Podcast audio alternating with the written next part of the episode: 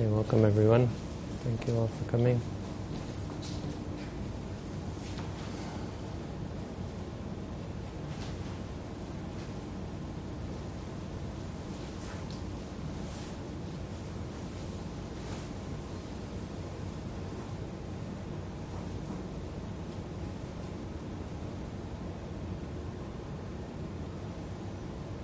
Tonight we studied the Atita Pariyayas Sutta. I've gone through it before, so I'm not going to go through it again. Not tonight, anyway.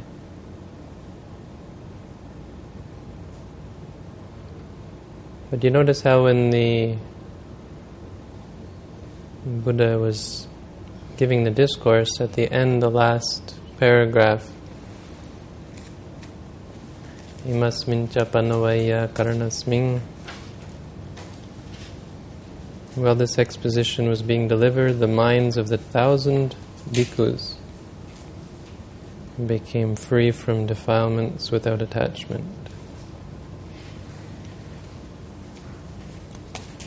Just while the Buddha was talking.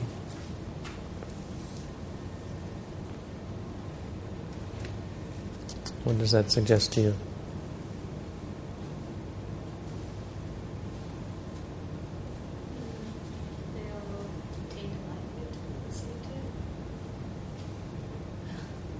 And how'd they do it? Hmm? How'd they do it? How did they do it? Oh. Um, through meditation. Here's the answer you know I want. Of course, through meditation. No, I, um, it's funny because actually some people who read these suttas, they actually think that the Buddha had some power to enlightened beings. I heard of at least one well-known Western scholar who uh, who believed this. He explained to me his theory that it's not possible to become enlightened now because the Buddha is gone. The only way you can become enlightened is when you hear the Buddha's words, because he read all the suttas and everyone was becoming enlightened when they heard the Buddha's words. It's an odd theory. It certainly doesn't stand up in the texts. And he'd read the, he told me he read, he'd read the whole of the Tipitaka twice in Pali. Shows the difference between study and practice. But no, the point is they were practicing, and that's not, that's not the point I want to make. The point I want to uh, talk about tonight is the difficulty we have sometimes in coming to terms with this divide between study and practice, because it's easier to read the teachings, it's much more difficult to actually put them into practice. We have the the story, the biography of Mahāsi Sayādaw, how he, he'd studied the Buddha's teaching but couldn't figure out how to put it into practice. It was it's easy to understand what the Buddha is saying when he talks about the four satipatthana, but, but how do you put them into practice? So he went up He left his monastery and went up into the mountains and found this monk who was living in the cave or something. And uh, he asked this monk, he said, you know, look, I've studied the Buddha's teaching, but how do I practice it? And the monk just looked at him and said, it's right there in front of you. And he said, what are you doing coming to me for advice? Look, in, the Buddha ta- already taught how to meditate. So e- even, even such a uh, learned scholar, having read through all the teachings, having passed all these Dhamma exams, still had no clue how to put it, any of it into practice. Or not no clue, but, but was at a loss as how to practice it. Which is common. It has to do with the this the state of our mind when we read something. If you're reading something to process it intellectually, you see that's one um, one brain pattern, or one one mode. When you're in the intellectual mode, it's amazing what you can take in and even put out. This is where hypocrisy comes from. It's easy for someone to sit around and teach. I can sit around and teach you all to become enlightened without knowing anything myself, without having be- become enlightened myself, because it's on the intellectual level. This is sutta-maya paññā, and it really is a, a mode of the mind that can completely remove you. It's probably where psychopathy comes from as well. you can totally remove yourself from the situation, and this is how we manipulate other people and so on. But in the Dhamma, it's how we get to this point of being at a loss is how to put the teachings into practice.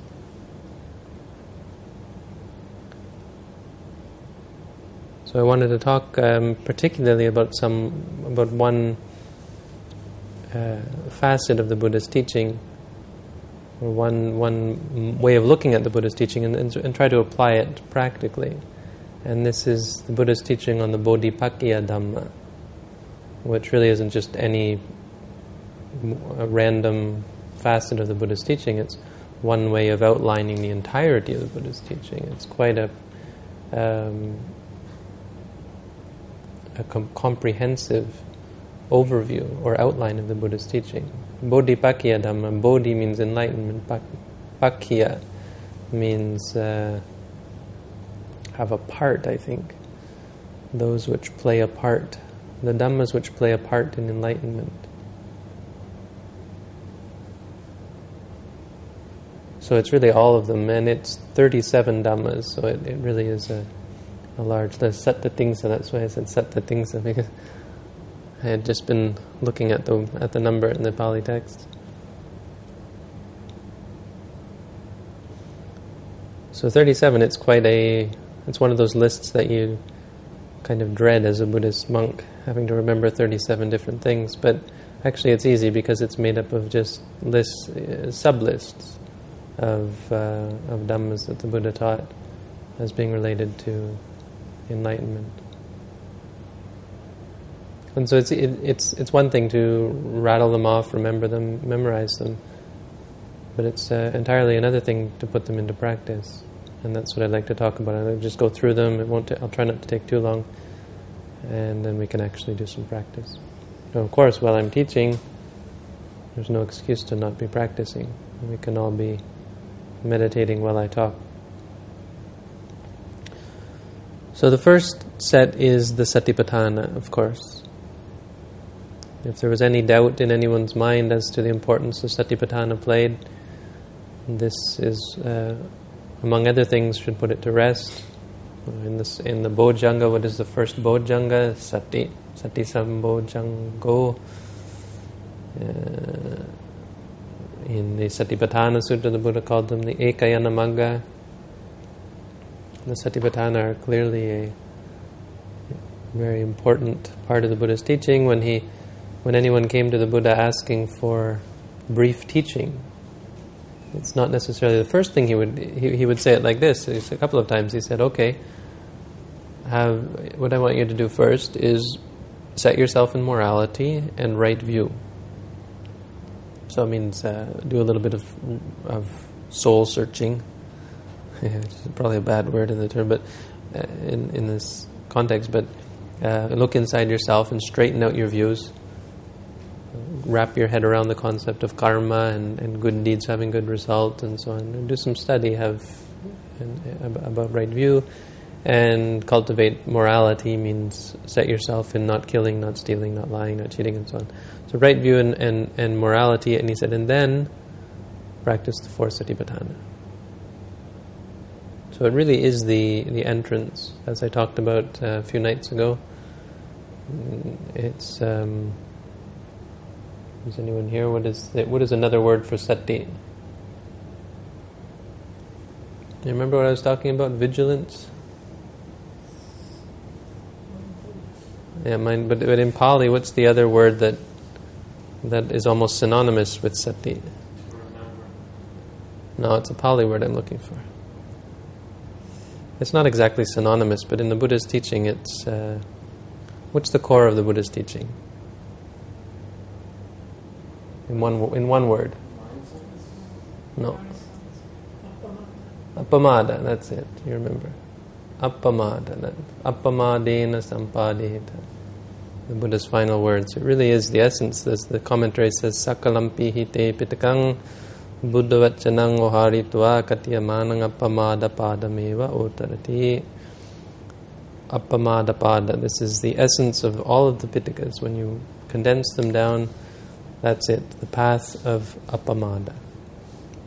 And then the Buddha, then I went on to talk about how the Buddha said, uh, Satya vipawaso apamadoti uchati, never being without mindfulness. This is what is meant by appamada. So sati and appamada are quite uh, synonymous, not exactly synonymous, but it's how the Buddha wanted us to cultivate appamada by this idea of sati, this concept of sati. So it really is the the start of the practice, and this one is not, there's not much I need to say about this because I'm always going on about it, but basically this is where our practice starts. So in walking and sitting meditation, where are the four satipatthana? When you walk, your mind being with the foot, recollecting this is right, this is left, or this is lifting, this is placing, or this is lifting, moving, placing, and so on. This is sati. When the, this is kāyānupassanā satipaṭṭhāna. When the rising, falling, this is kāya. Vedana is when you have pain or aching or soreness, and you say to yourself, pain, pain, recollecting clearly this is pain, not good, not bad, not me, not mine. This is vedanānupassanā satipaṭṭhāna. Uh, cittānupassanā satipaṭṭhāna, when you're thinking and you know clearly that you're thinking, thinking about the past, thinking about the future. Good thinking, bad, th- good thoughts, bad thoughts. When your mind is, whether your mind is clear or or un- or unclear or so on, whatever thoughts, knowing the, knowing them as just thoughts. This is cittānupassanā satipaṭṭhāna. When you acknowledge liking, disliking, drowsiness, distraction, doubt, seeing, hearing, smelling, tasting, feeling, thinking, this is dhammānupassanā satipaṭṭhāna.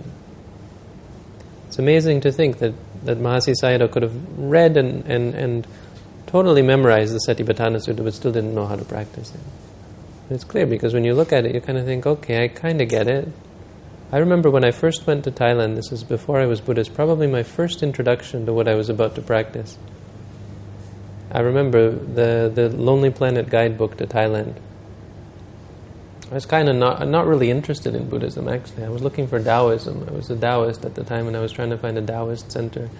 And But, you know, in the Lonely Planet, they got this uh, section on Buddhism. I thought, well, you know, I didn't think they're, they must be close, or at least there's, you know, Zen Buddhism, which is kind of cool, but this Buddhism thing, I'm not sure if it's for me. And so I was reading through it, and and the author happened to be, have been been a student of my teacher. He had practiced meditation at the center of my teacher. And I think that's where he got such a wonderful description. He said, what the Buddha taught is when you see, know that you're seeing. When you walk, know that you're wa- walking. When you walk, only walk. When you, something like this, when you walk, only walk. When you sit, only sit. And I had no no clue, no understanding of what that meant. I'm like, okay, well, that sounds wise. But you see how you can't penetrate to actually think, okay, let's do it. When I walk, let it just be walking. You've got no concept without without any uh, instruction. There's no concept of how to do it. It sounds wise. That's as far as you can get. As far as I could get anyway. Maybe I'm just dense.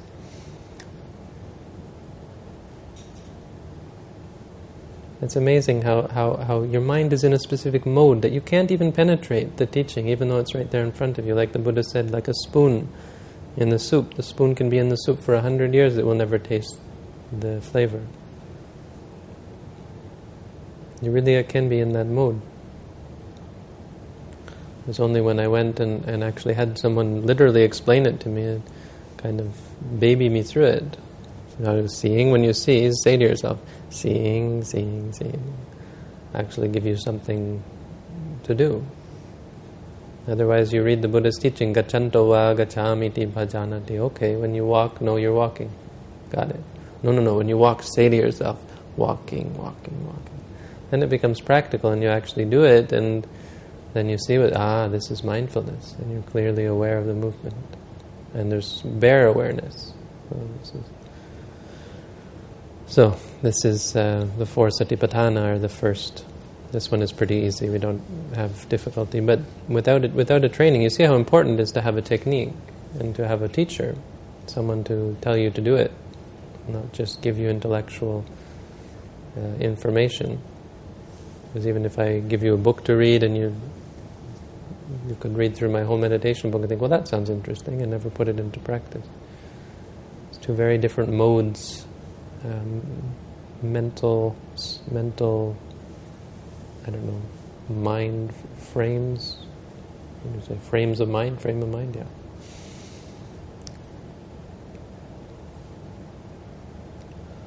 So that's number one. Number two is sammappadhāna, the four sammappadhāna, the four. What are the sammappadhāna? You know what these are? Sammappadhāna, D H. What are they?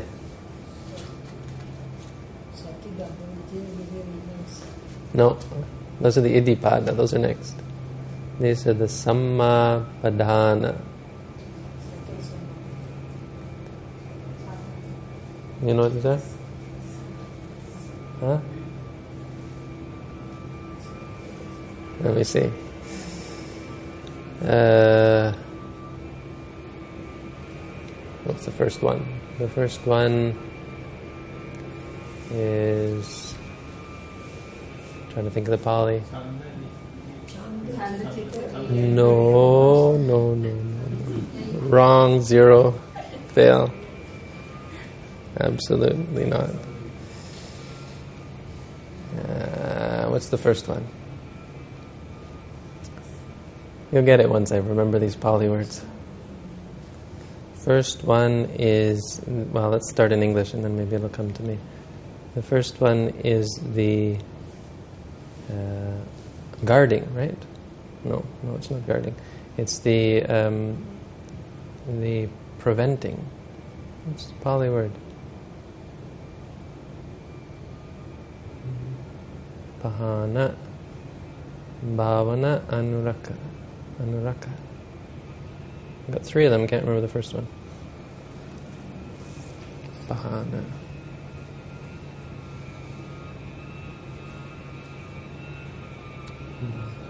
The the preventing bad states from arising. The the effort the effort to prevent the arising of unwholesome states. The sammappadhāna are the four right efforts. So it's viriya. That's what we mean by viriya. The right effort is fourfold. It's called the sammappadhāna. The, the effort to prevent unwholesome states from arising, that unwholesome states that have not yet arisen, prevent them from arising. Number two is to abandon pahāna, to abandon unwholesome states that have already arisen. The third is to cultivate wholesome, wholesome states, the effort to cultivate wholesome states that have not yet arisen. And number four is the effort to maintain or guard wholesome states that have already arisen.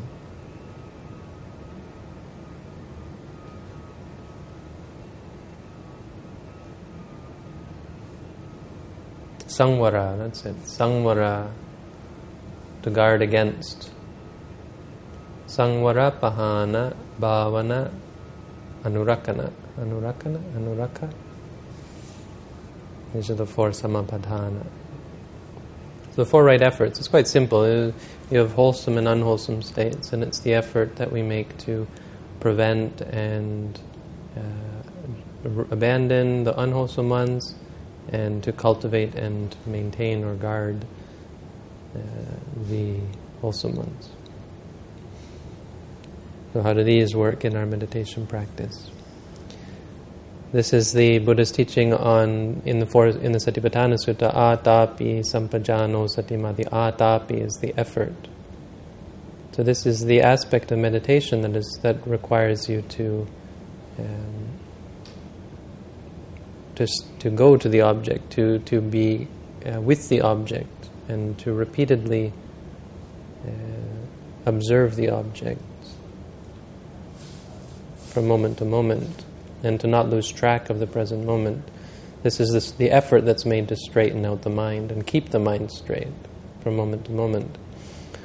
Um, the, the, bare, the, the mere effort of keeping your mind on the foot, it straightens out the mind and, and, and creates this objectivity. It prevents, because it prevents habits. You see, we we the ha- we have the habit to abandon our, uh, or we have we have habits that lead us to do and say bad things, and sometimes, and to do and say good things sometimes. But it's it's sort of a natural, um, ad hoc, cultivated um, mishmash of, of habits and conditioning that we have through our lives. So we think of it as who I am. We have this personality idea. But actually it's just habits upon habits, cultivated and, and aggregated. So sometimes we're nice to people, sometimes we're mean to people, without really having much control over it. And uh, our, the effort is to steer ourselves in another direction, to steer ourselves into a straight path so that we're perfect. I think uh, I think I'm joking, no? You can't be perfect, right? Society tells you, accept who you are, right? Or maybe not. Maybe it says it tells you to strive, but we're all uh, we have this idea you're only human, right? But you're only human because you believe you're human. You can actually be some somehow perfect. It's possible to be perfect. Perfect is perfect is as perfect does. Perfect in this moment. You can have a perfect moment, and if you're if you have effort, you can you can have perfect moment after perfect moment. It's not that difficult to be perfect. It's quite difficult to maintain it because of our habits. So it's about changing our habits, and the effort is what does that. Uh, the effort to guard against unwholesomeness. So when you are, uh, when, when someone says something nasty to, your, to you, and you say hearing, hearing, you're guarding against the unwholesomeness. When, because the habit would be to react to it. But you change that habit, and you can see how you avoid the unpleasantness. When unwholesomeness arises and you say to yourself, angry, angry, you stop it from building. Because the, the, the bigger problem than just getting angry is getting angry about your anger. When you're angry and you say, oh, that jerk made me angry, and it makes you more angry. Or you hate yourself for, for your anger or so on. Or you're afraid of your fear, or you're worried about your worry, or you're uh, stressed about your stress. Or you're attached to your attachments. All of these things. We like our desires. We we so this is the snowballing effect. This is what the second uh, the second sammappadhāna is, the abandoning of the unwholesomeness. When we have these addictions and aversions inside of us, uh, arisen inside of us, to catch them. This is, this is why the Buddha had us acknowledge when they when they are present. When unwholesomeness is present, know that unwholesomeness is present. This is what straightens out the mind, and this causes one to abandon it. Because you don't, you don't feed it. All of these things come with a cause. Anger, for example, requires you to um, react to a cause. You have to be reacting to the sound. So when you say to yourself, hearing, hearing, you you, you don't give rise to the anger. When you say angry, angry, you, you don't give rise to anger about... Uh, about the anger, or you don't give rise to anger about the subject either, because you're no longer focusing on this and you're no longer reacting to this. So it doesn't perpetuate the cycles. This is the abandoning. Uh, number three is the cultivating of unarisen wholesome states. So by practicing sati, practicing, by cultivating uh, sati, or by by um, engaging in the meditation practice, you cultivate all sorts of wholesome states. You cultivate clarity of mind, of course, the mindfulness, vigilance, alertness, wisdom, understanding, uh, impartiality, humility, uh, non-attachment, contentment. All sorts of things come from it, and you see it's this breaking through this, breaking out of this mind state of of, of intellectualizing to actually practicing. So even now, you can see yourself listening to what I'm saying and trying to appreciate what I'm saying, and then you see yourself go into the other mode, and you can see there are actually two very different modes: the mode of actually uh, engaging in the, the Dhamma, engaging in the practice, being aware that now you're sitting here, now there's pain, now there's thoughts, now there's emotions. This is the cultivating of unarisen, wholesome states, states that may never have arisen before. You can actually become something that in all of samsara you never, you never may have never given rise to. This is exciting, actually. We have some unique experience here that maybe we never had in, in all of samsara, because in all of samsara we never became a sotapanna, for example, unless it was in the past seven lifetimes, but probably not. No, maybe for some of us, but for most of us, not. And so we have an exciting opportunity here to learn things that we we never we have never learned before. This is bhavana, to cultivate things that have been uncult that have not arisen.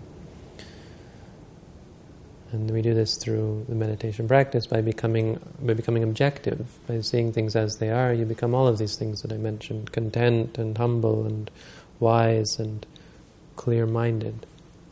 And, uh, And it also, of course, gives rise to many other uh, side effects like compassion and love and uh, sympathy and equanimity, impartiality, and so on. All these uh, good states that we always that, that are highly regarded in the world. Renunciation, the ability to give thing, to give up, and to let go, and to not cling, and to be flexible and uh, react appropriately, and so on. All of these things come from having a clear mind. This is what happens through the meditation. It certainly doesn't happen just from hearing the Dhamma.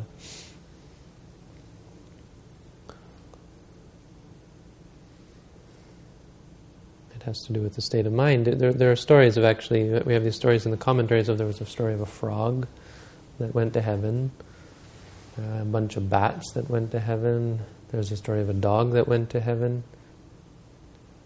Uh, all because of their state of mind.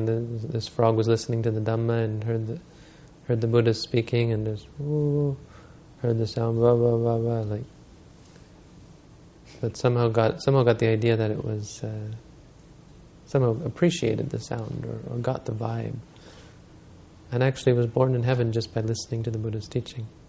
I think this is where people get the wrong idea that somehow the uh, somehow the sound of the Buddhist teaching can lead to enlightenment. As I was talking about last night, this woman who I taught, taught her to say Nam, um, Buddho me nato, Dhammo me nato, Sangho me nato, and uh, somehow magically it got her out of this situation. Magically these uh, she was in a very bad situation, some, living in someone else's house, and they were very mean, and they told her to throw away this Buddha image that someone had given her. And instead of throwing it away, she she called a friend to bring to take it away. She had been contacting me. It's a really interesting story. She's been contacting me for almost a year now, I think. And she wanted to become a nun, but she had some. She wasn't sure if she'd be able to leave her place or, or, or get get transportation here. Couldn't get a job, and the people she was staying with were were controlling, and, and they wouldn't even let her bathe. It was like you, she was allowed to bathe once a week or something. There are weird things happening in America. You know, out in the out in the countryside, some places are like this. Um, and so the final the final straw, you know. And then so I told her, I said, I said, you know, I can't fix your life, but try this. Try to cultivate wholesomeness in the mind. Say to the Buddha me nato, and of course meditate. She'd been meditating based on my instruction. And then she she she disappeared for like a month, two months, didn't call me, didn't email me. And then suddenly I got an email yes, two days ago or yesterday, and they they'd said that having idols in the house was a, would would attract demons. Just like they say that about meditation, they say medit- you have to don't ever do meditation because it al- it invites demons into your body. Be careful. But you see, this is, but my point is, this is exactly my point, because you see what that does to their minds. It puts their minds way over here, and her mind was way over here, and they couldn't, they couldn't, they couldn't live together. It was like magnetic repulsion. So buddho me nato, every day I had her do buddho me nato, and, and she was, I guess, lighting incense for the Buddha and so on. And they told her to throw this away. Instead of throwing it away, she got her friend to come and pick it up. And when her friend came, and they started talking, or it was a friend of, of a friend, started talking, and the friend of a friend gave her a job. And she left the house, just that day, left the house, went to, to live with this person and was like a caretaker for their grandmother or something. And it, she, she said, my life has just changed totally upside down, all because of the Buddha image. All because these people couldn't put it. So you'd think, well, it's just a silly, silly coincidence, but it's not, really. You see, because if her mind hadn't been so clear and pure, these people who came to pick up the Buddha Im- image wouldn't have had any interest in, in, in, in talking to her, wouldn't have thought, hey, here's a good person to look after my grandmother, and so on. And she maybe wouldn't have even had the Buddha image. She maybe would have just thrown it away if she had been more like the people she was staying with. If she hadn't been so strong in mind, she maybe would have said, well, I, I don't want to upset the people here. So she would have just thrown the Buddha image in the garbage. The point is how important the mind is, the cultivation of good states in the mind. It's not the words. It, it might sound like I'm trying to say that these words have some magic power, but they have a power over the mind, and there's a power over people's minds when they uh, when they engage in bad deeds, the ideas of throwing away Buddha images and so on. Very dangerous.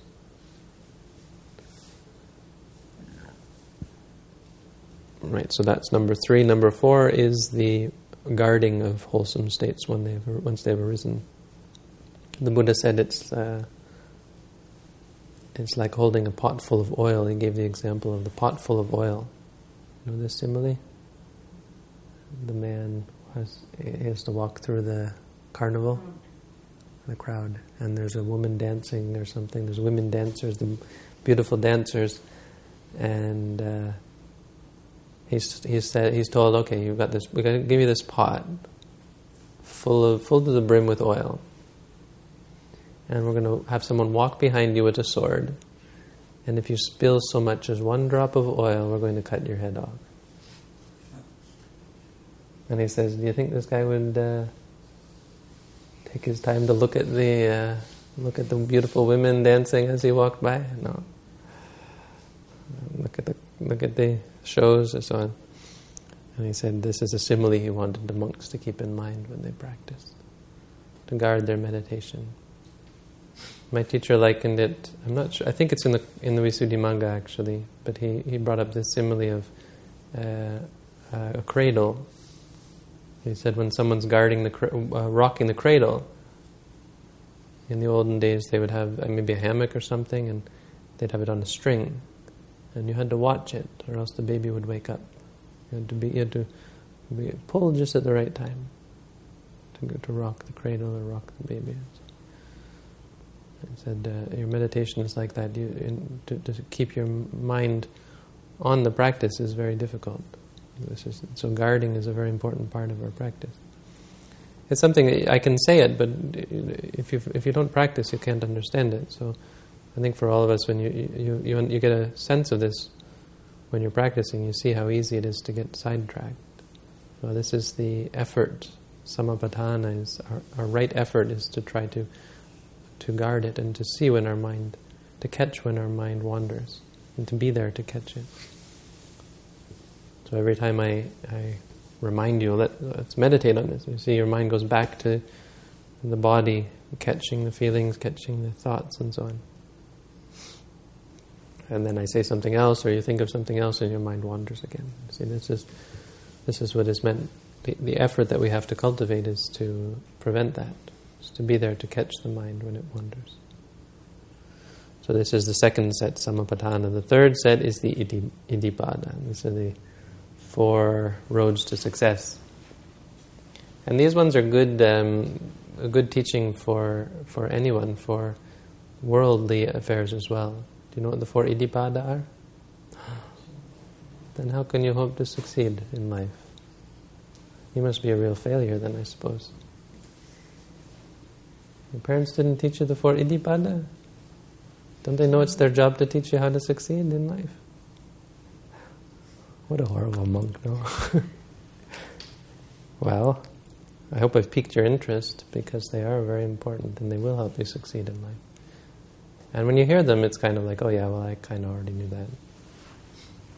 Well, you, or they make sense, and some of them are clear. Chanda, viriya, no, viriya, no?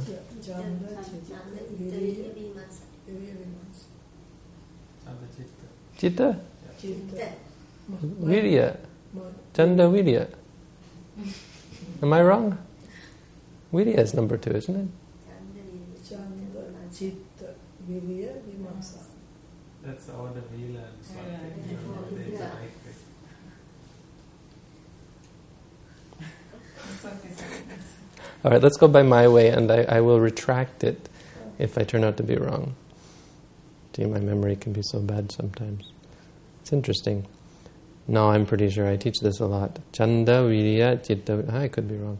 But okay, let's think about it. Chanda, it means you have to Uh, like what you're doing. You have to be interested in what you're doing, right? If you don't, if you aren't interested in what you're doing, it's very difficult. This is why some school subjects are difficult. For some people, some are easy, like biology. I could never get into biology, really. That was my one trouble subject, but not because I was bad, I just didn't care. I was like, and this. Well, and you had to cut up pigs, and I didn't want to cut up a pig. Uh, and then some people like some people don't like math, right? You like math? Yeah. You? Yeah. Oh. And you know those people in your class who are just like think you're just crazy or something like that. You see, you need chanda. Some some people have. Some people don't. Meditation is very much the same. You see how difficult it is for us to meditate. Uh, because it's something not familiar to us, and actually not so... The problem with meditation is it's not addictive. problem. That's the problem with the Buddha's teaching, is it's not addictive. It's easy to like something that's addictive. Like ice cream, you know, not problem, not a problem, right? You want me to eat ice cream, I can I can do that. I can do that every day. Right? Most people would, would, would say such a thing. I'm not saying, I want ice cream, please. this, is, this is my examples. I don't have I don't have a very strong imagination, so I just use simple examples. It's not that I want ice cream. I have to say that, otherwise I know what I'll get tomorrow morning. Um, but yeah, the, the, the Dhamma is not, the Dhamma goes opposite, because it's unaddictive. It's the freedom from addiction. So a lot of the chemicals in the brain that we rely upon to give us this sense of of interest, dopamine, for example, are are not um, are not activated, or not activated in the same way. It'd be interesting to see what sort of um, and I bet it is possible to give rise to, to these. But this is what we, this is what we have to work towards. This is what we have to work for. We have to have this kind of interest in the Dhamma. You know, they say you can lead a horse to water, you, but you can't make it drink.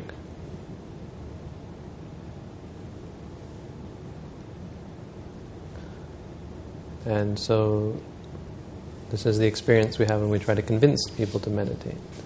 If I went around to all of you and tried to coerce you and maybe shame you into meditating, I could get so far, but if you don't have the interest in it, if it's not innate in you, if you don't have the goodness, it's a lot like, it's like trying to make a horse drink water.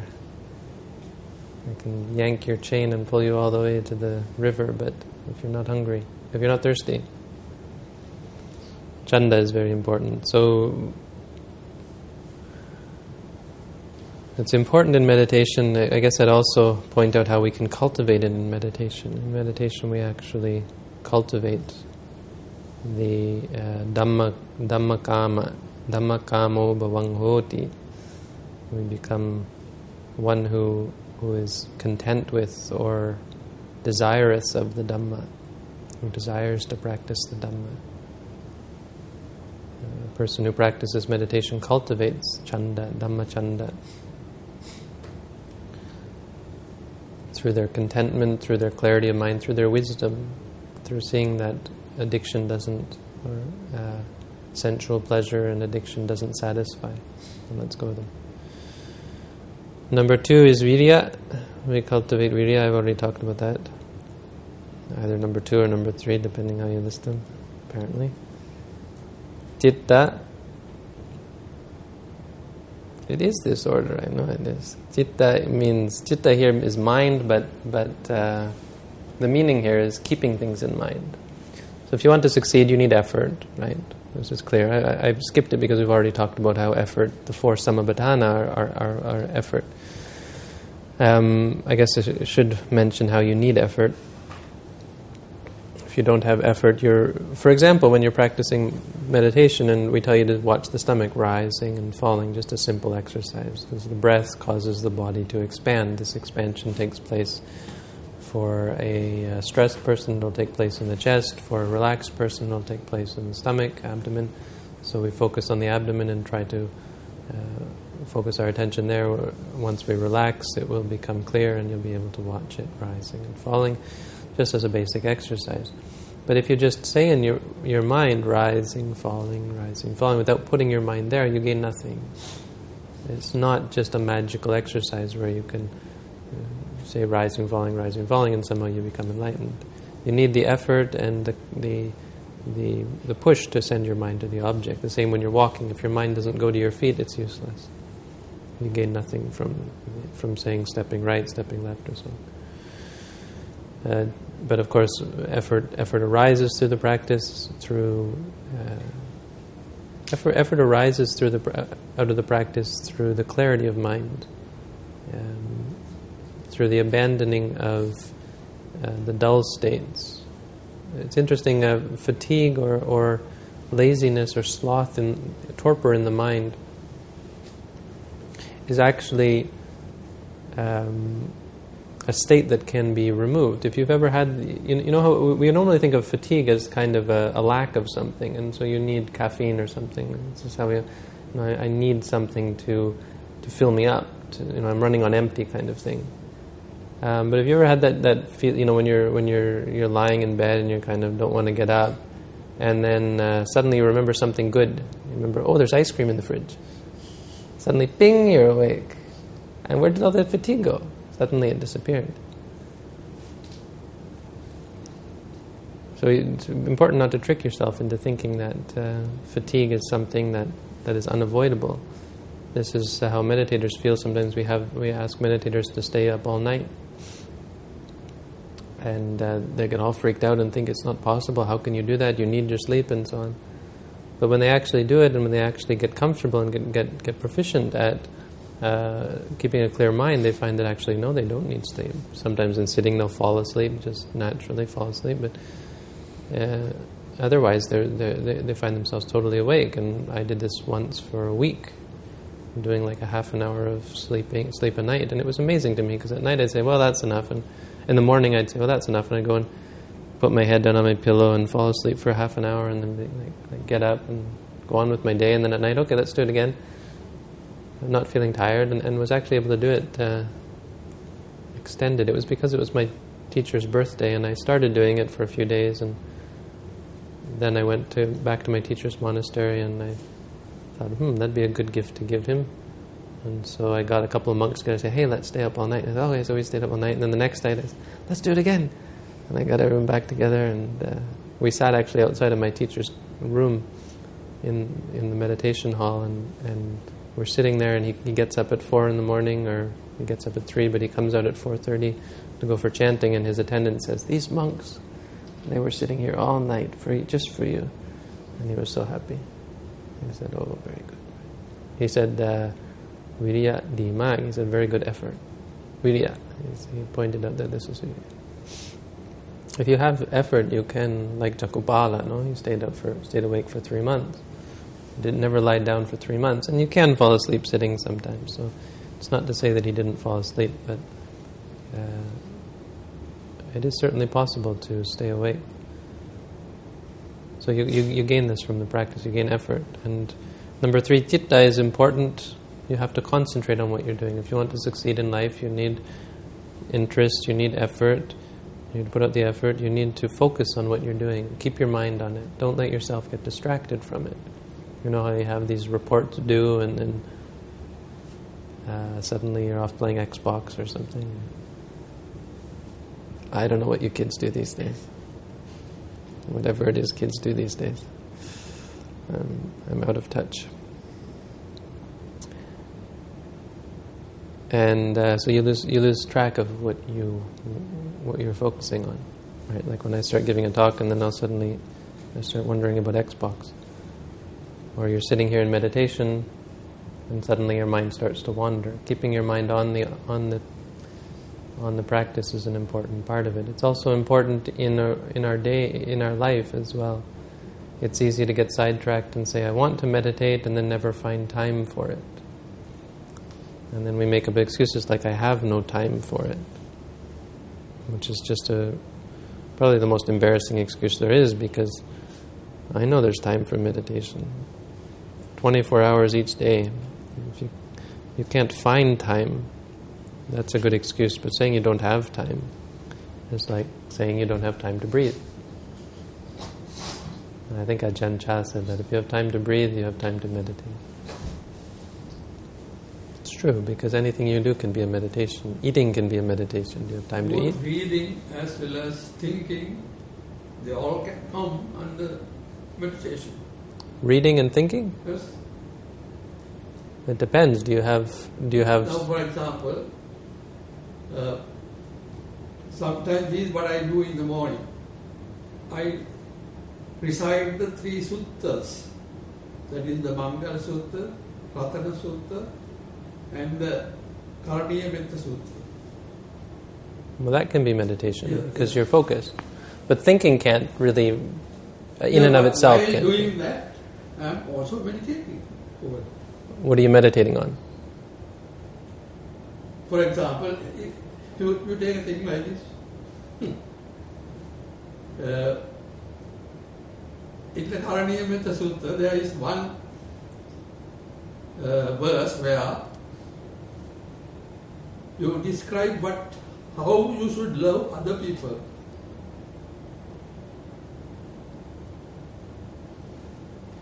Just like a mother who has only one son, and how much love and care she devotes for that for child, you should apply the same thing to all the others. Yes. So... So it, how do you how do you meditate when you're when you're thinking about that? What what is the meditation you do? No, you are bringing in good ideas to your mind. Yes, but that's not meditation. Bringing good ideas in is study. Yeah.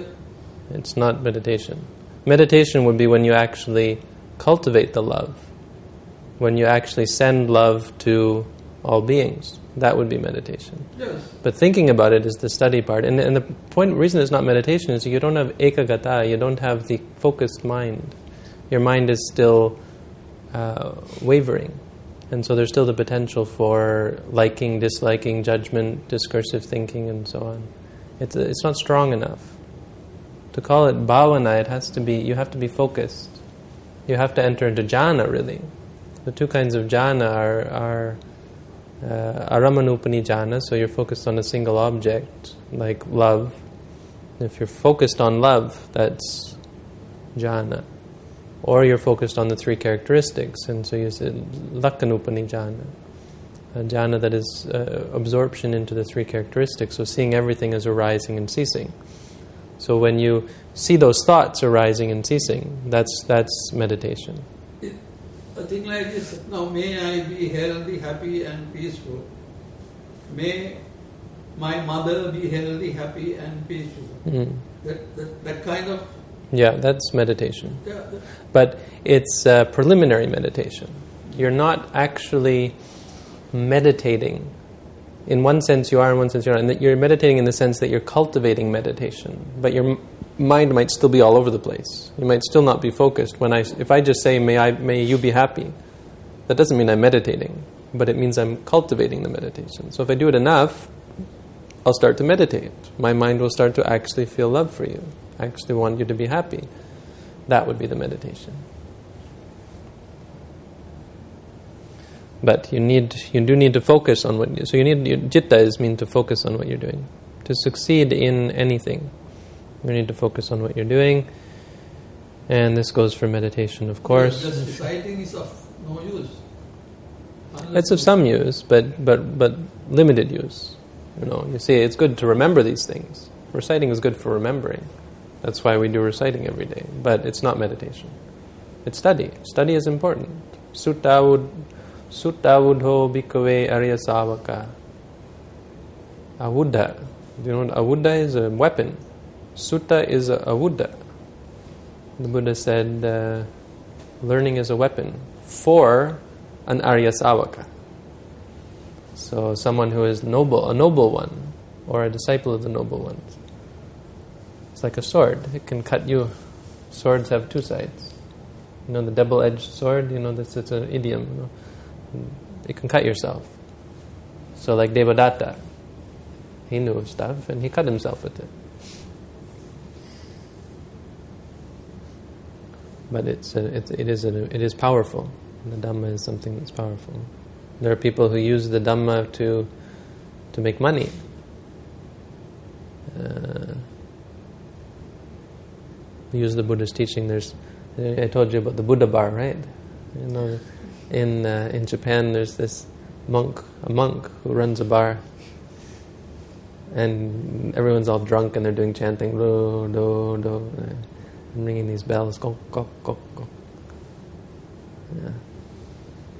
I don't. I I mean, I don't know what to say about that, but but it, I think it's a fair example of, of uh, maybe I would say a fair example of misuse of Buddhism. Although I don't think this guy is particularly bad intentioned, uh, but there are there is an actual Buddha bar out there. They call themselves the Buddha bar, and that's you would say that's a misuse. Uh, I don't know. Anyway, it's a little bit far fetched, but you, you you could you know there are, there are scholars who translate the Buddhist texts to make money. So this is their career, and they do it to to, to make money, and they're not even Buddhists. They don't meditate or so on. So it can be used for other things. Not exactly unwholesome, but not wholesome anyway. You could even use the Buddha's teaching to uh, to uh, if you if you if you distort it, you could use it to justify war. You know, I bet you could find some way of distorting the Buddha's. It's very difficult, but uh, I think you could do it to justify. You just pick some saying and take it out of context. That's all. So the, I mean, the, I'm just making a general point that study is is is useful, powerful, but in the wrong context, it could potentially be harmful.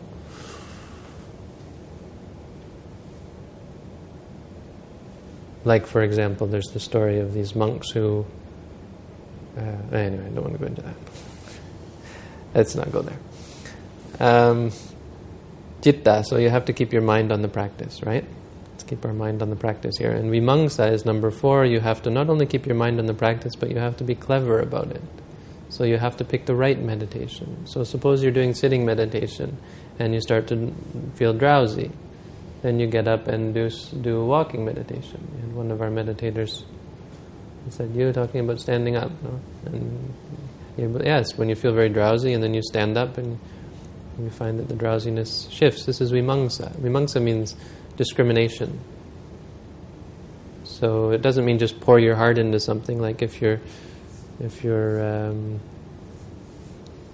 if you're working out or something, you have to, you have to be able to. You, you can't. You know, if you're learning a sport, you can't just keep doing it. You have to have. This is why they take videos of themselves when they're doing sports, and uh, replay them because they say, ah, you see. You're missing that there, and and you, if you just keep doing it, you'll actually develop bad habits, right? You, you ever played sports before?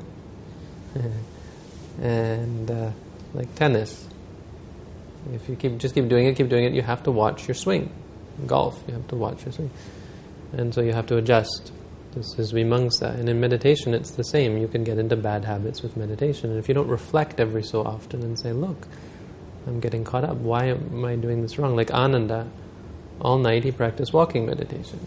Great, good for him. Built up all sorts of effort. Because the next morning they were going to have this council, the first council. They were going to recite the Buddhist teaching, and he wanted to join because he was the only one who knew the, all of the Buddhist teachings, and but he wasn't an Arahant, so they wouldn't let him join. They, it was a, it was like a catch twenty-two, I don't know. He uh, he had to join, but he couldn't join. So they, they came up to him and they said, we're going to have a council tomorrow, and we need you to join. He's like, great, but you can't join. Oh. So he was in a real dilemma anyway, some sort of catch of some sort. And uh, so he he was so stressed, and he did walking meditation all night to try to become enlightened, and he put out too much effort. And then he sat down and he said, or he didn't sit down, he stood there and he said, the Buddha said I was going to become enlightened, the Buddha said I was not going to fail this, how could the Buddha, Buddha couldn't be wrong, what's wrong, what am I doing wrong? And then he thought, oh wait, I can't just do walking meditation, I'm cultivating too much effort. And so he thought to himself, you know what I'm going to do, I'm going to lie down. And so he went to the bed and he said, lying, lying, being aware of the movement. And his feet came off the floor and his head hadn't touched the pillow, and he became enlightened. It's a famous story because he's the only one of the great disciples who became enlightened in none of the four postures. He wasn't walking, he wasn't was standing. There was another story like that, uh-huh. where the one cut his throat, uh-huh. and uh, when it was totally cut, yeah. he became an Arahant. Yeah, yeah. Yeah, and people say, well, is that like condoning suicide? And the answer is, of course, no, actually, because what happened was when he cut his throat, he realized what an idiot, what an idiot he was, and he got afraid, he got all... all All, all, all frightened, and realized he was dying, and realized that he was probably going to go to hell. And so he reflected on this, and, and he saw the truth of the Buddha's teaching. He saw that really this is uh, uh, this is a scary thing, the, the mind, where it can lead you. And so somehow he became an Arahant through the reflection, because he had all that. He had pr- tried very hard to practice, but he felt like he was a failure. This is um, another example of why it's important not to give up just because your things get tough. When things get really tough, it's a sign that you're just about to have a breakthrough. When things are really easy, you've got a long way to go. That's not a rule, but it can very often be the case. Okay, so we got we're clear on the four iddhipāda. Now you know how to succeed in life. What are they?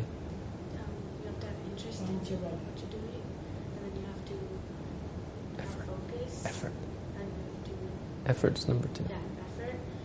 Don't listen to them. Interest and discrimination. Dis- discrimination? Yeah, like like racism. No, discrimination means being able to discriminate between right and wrong and good and bad. Not the discrimination they teach you about in school, no. Discrimination. Being able to, being, discrimination can be a good thing. Being able to discriminate. Like if I put a bowl of milk in front of you and a bowl of beer. To be able to discriminate, which is good. The dogs can discriminate between milk and beer. This is a good thing about dogs. The humans haven't, haven't evolved that far yet. Some humans. Uh, so, that's how you succeed in life, and that's how you succeed in meditation. I hope that's clear. How are we? We've got, we've got twelve done, right? Only twenty-five left. But it's okay, they get easier. Next one is the five, five indriya, right? Saddha, viriya, sati, samadhi, panya. So the, the point is, all of these groups are things the Buddha talked about at various times, and then he just brought them all together and said, uh, this is it. All of these groups that I've been talking about, these are all the different ways of looking at the at, at his teaching. All of them are, that's what leads to enlightenment. These thirty-seven, seven groups. So the five the five fac- faculties, everyone, we've all learned about these in in meditation, saddha is the confidence in what you're doing. You need confidence. If you doubt what you're doing, you'll never get anywhere. In meditation, this is very important. If you doubt what I'm saying and you say, this is, I'm just not sure whether noting is any good, whether I say to yourself, pain, pain doesn't go away, what good is it? So often you actually need your teacher to help you, to to to encourage you and to give you the reasons and, and causes and help you to see through the doubt. Otherwise you just have to say to yourself, doubting, doubting. And either way it goes away. It's the funny thing, someone goes, I'm not sure about this noting thing, I have some doubts about the practice. Okay, say to yourself, doubting, doubting. A little bit hard to swallow. But if they do it, it's, it's, doubt is gone, so what's the problem? Viriya, we've talked about this enough, but it has to balance with confidence, uh, with concentration. Mindfulness, we've talked about this. Samādhi, we haven't talked about concentration yet. You have to be focused in the practice. You have to, we've talked about citta is kind of uh, samadhi of sorts. But samadhi means your mind has to be focused, and it has to be focused long enough to uh, to experience the object. In samatha meditation, it has to be focused on an object continuously, moment after moment. Just to say, just to love someone for a moment is not really practicing meditation, but when you are set upon this state of love and you're continuously feeling love for all beings, this is uh, samadhi in samatha. In vipassana, samadhi is khaṇika samādhi. It means every moment you're clearly aware of the three characteristics. Everything that arises, you see it arising and ceasing, arising and ceasing, and you, you see things as impermanent, suffering, and non-self every moment. Yeah, moment to moment, seeing, seeing, hearing, smelling, tasting, feeling, thinking. This is khaṇika samādhi, being focused. But it's not just when you walk knowing that you're walking. Well, dogs know that they're walking when they walk, otherwise they would fall over. Uh, but the, no, the this samadhi is to be actually focused on the movement, the, the, the phenomena. This is a phenomena, this movement. This is a phenomena, this movement. You don't have to catch everything, but focus on something as it's happening. Doesn't mean you, if, it, if when you're walking you have to be aware of all the hips moving and the, arm, the hands swaying and so on, and the heart beating. It doesn't matter what you focus on, but you have to be focused on the present moment, something. So we pick the feet, it's a useful object, and be aware of it and be focused on it. And panya, wisdom. Wisdom you need, wisdom from thinking, wisdom from studying, uh, wisdom from, uh, and wisdom from meditation. So um, the first type of wisdom is you, you, you need to study. The second type of wisdom is you have to think about it. We, we, we mangsa is discrimination and so on. And then you have to realize for yourself. Through the meditation, you'll gain wisdom. You'll gain an understanding about your own self, about your experience. You'll see what causes what. You'll see what is useful, what is harmful, what is good and bad. And uh, you'll react accordingly. You'll, you'll adjust accordingly. Wisdom has to be uh, has to be balanced with faith. If you have too much study but not enough practice, uh, you'll have a lot of doubt. So you need to cultivate faith through the practice, confidence by practicing, and confidence by trying it out. When you, the Buddha said, "Ehi pasiko," the Dhamma invites you to come and see, come and see for yourself. We don't want you to believe anything. Try it out for yourself. Don't don't believe or disbelieve. When people hear about this meditation practice or or uh, are taught it, they, they start to get all sorts of doubts. They think, well, this isn't what I signed up for. I just wanted, why do I have to sit there and say to myself, it seems pointless to say hearing, hearing, seeing, seeing, pain, pain. This is the same as having too much faith. I don't want you to just jump in and say, okay, I'll do whatever you say, and and and, and just go blindly into it. You have to be balanced with wisdom. This is where vimangsa comes in, as I said. But uh, when people have too much doubt, they can analyze it and they can say, that's not what the Buddha taught. See, in this sutta it says this, or this sutta says this, or so on. Just try it. See if it actually does work. When you try it, you'll see. This is when you say doubting, doubting, and the doubt disappears. So what's your problem? Very difficult, no? Not what most people want to hear. This whole process is depicted in the Chaitya. Uh, you get the faith down below, oh. Then above that the three rings, Sila, Samadhi, Panya, ah. Then the merits that you correct, hmm. followed by uh, the, we call that uh, pinnacle. In the pinnacle, hmm. we get the so on, Sakratagami, Anagami, Arhat. Four, oh. Yes. I never noticed. In Thailand, it's a little different. Hmm. But interesting. And the the five the five faculties are, you have to balance them. And once you balance them, the next set, see, we go through these quickly, because the next set is the five five bala. Bala means the five powers. The five powers are identical. It's saddha, viriya, sati, samadhi, panya. But they're separate. The Buddha talked about them, other times he talked about them separately, because he was referring to when these five become balanced and get quite strong. And so then you have great confidence, when you have great effort. These are... These are something to, the Buddha pointed out as signs to look for. Or if you want to know, am I progressing?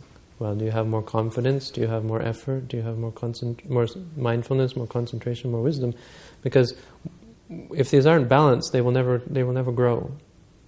They, if they're lopsided, then they'll, they'll they'll never they'll never be picked up. You see, they have to be balanced in order to progress. Just like uh, horses in a carriage.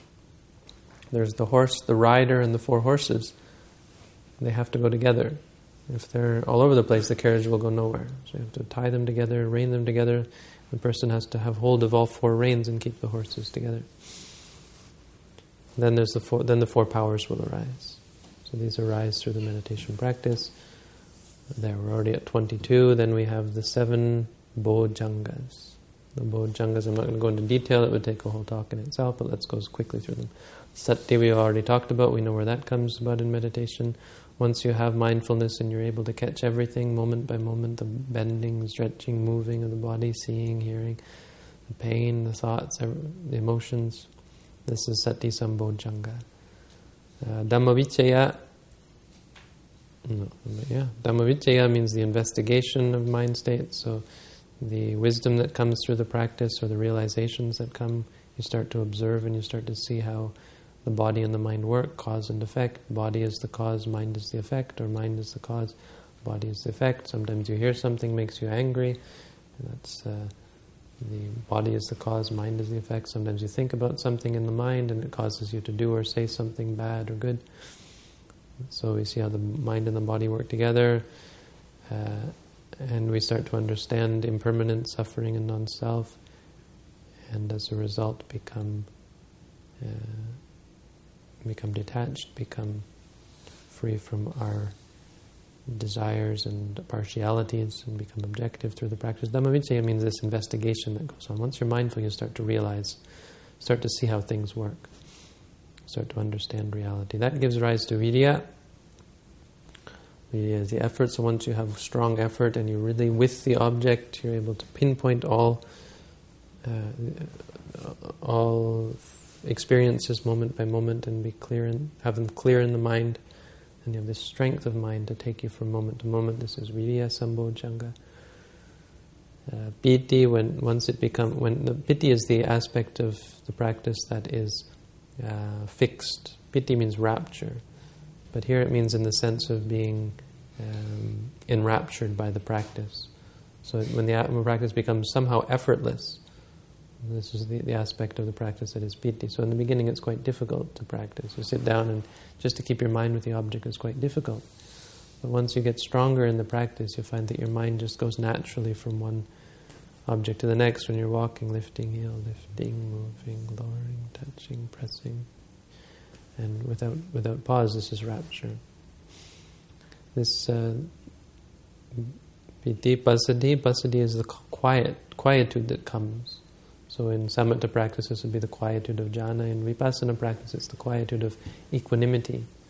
Once you're, um, or it's the quietude of, it's associated with equanimity. It's the quietude of not judging, not reacting. The mind starts to settle down and it's just clearly aware.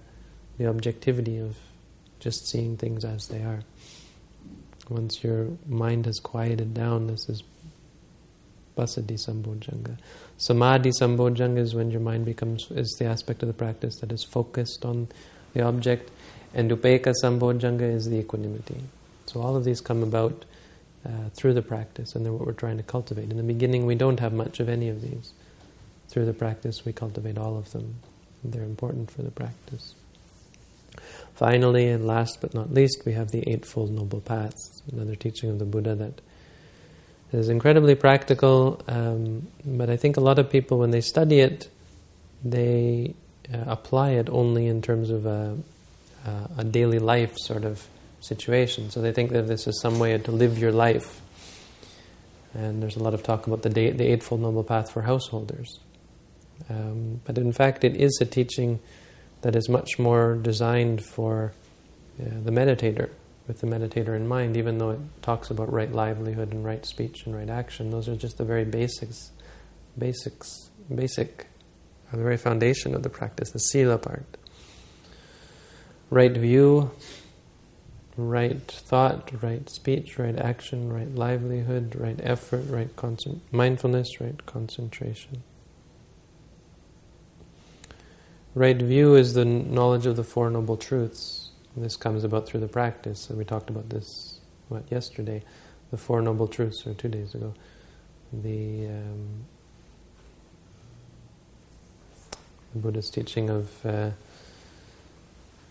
of of suffering. So we talked about how suffering is uh, is to be seen, and we have to actually watch and and focus our minds on this the experience of suffering, to see why we suffer.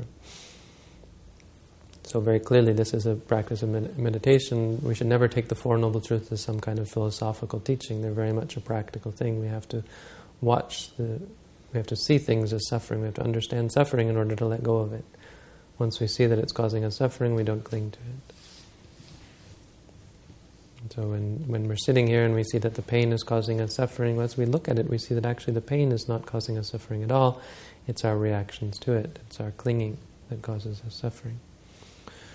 This leads to right thought. Right thought is when you have no thoughts of sensuality, no thoughts of ill will, no thoughts of arrogance or, or oppression or harm, for causing harm to others. This comes from the clarity of mind. This is what we... This is, um, or this comes about from being objective and being focused on the object. If your mind is focused on walking, or focused on sitting, focused on the four satipatthana, then you keep your mind free from these uh, these bad thoughts, thoughts that are harmful or unwholesome or a cause for suffering. It doesn't mean you stop yourself from thinking, but it means you don't cultivate them, and you don't follow them, and you don't indulge in them. This comes about through the right practice. Right speech is not an issue because we're not speaking during the practice. Um, but this is an important point, because without mindfulness, you can say, a lot of meditators will say, okay, I'm not going to talk, but then they find themselves talking, and then once you find yourself talking, it's just the next step to start saying things that are harmful or use, useless or a cause for distraction, a cause for um, diversion, and so on. So right speech is, comes about through the practice, through mindfulness. Just because you're here in the meditation center doesn't mean you'll, you're accomplished in right speech. Right speech comes about through the um, intention to have, or the intention not to speak, uh, speak wrongly, which comes about through a clear mind. Right action is the same, uh, and on an ultimate level, right action would be any action that is performed with mindfulness. So any action that's performed without mindfulness would be somehow unwholesome. So even just walking mindlessly, if you're walking and you're daydreaming, this is an action that is performed. Or suppose you're you hear the like you hear the ice cream truck down the road, and so you start walking quickly.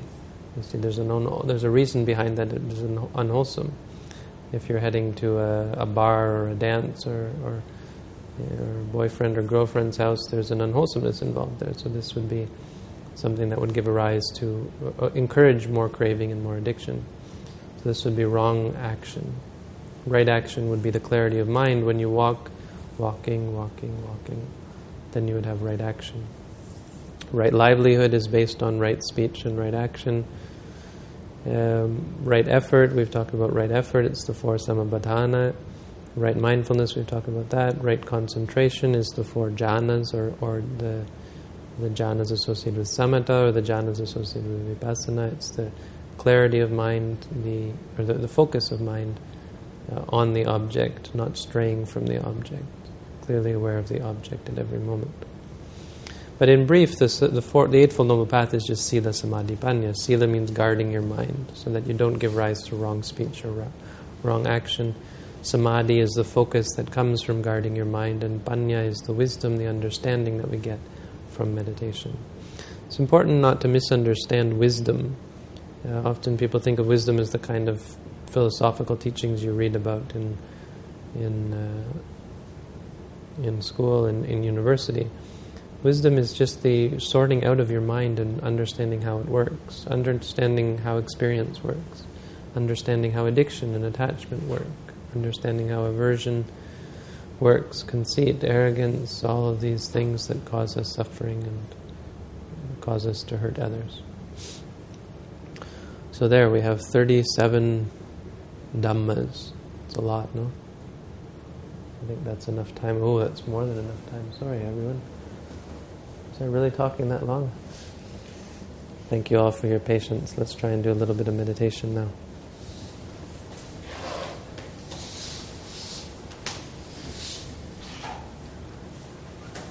Can you turn off the, stop the camera?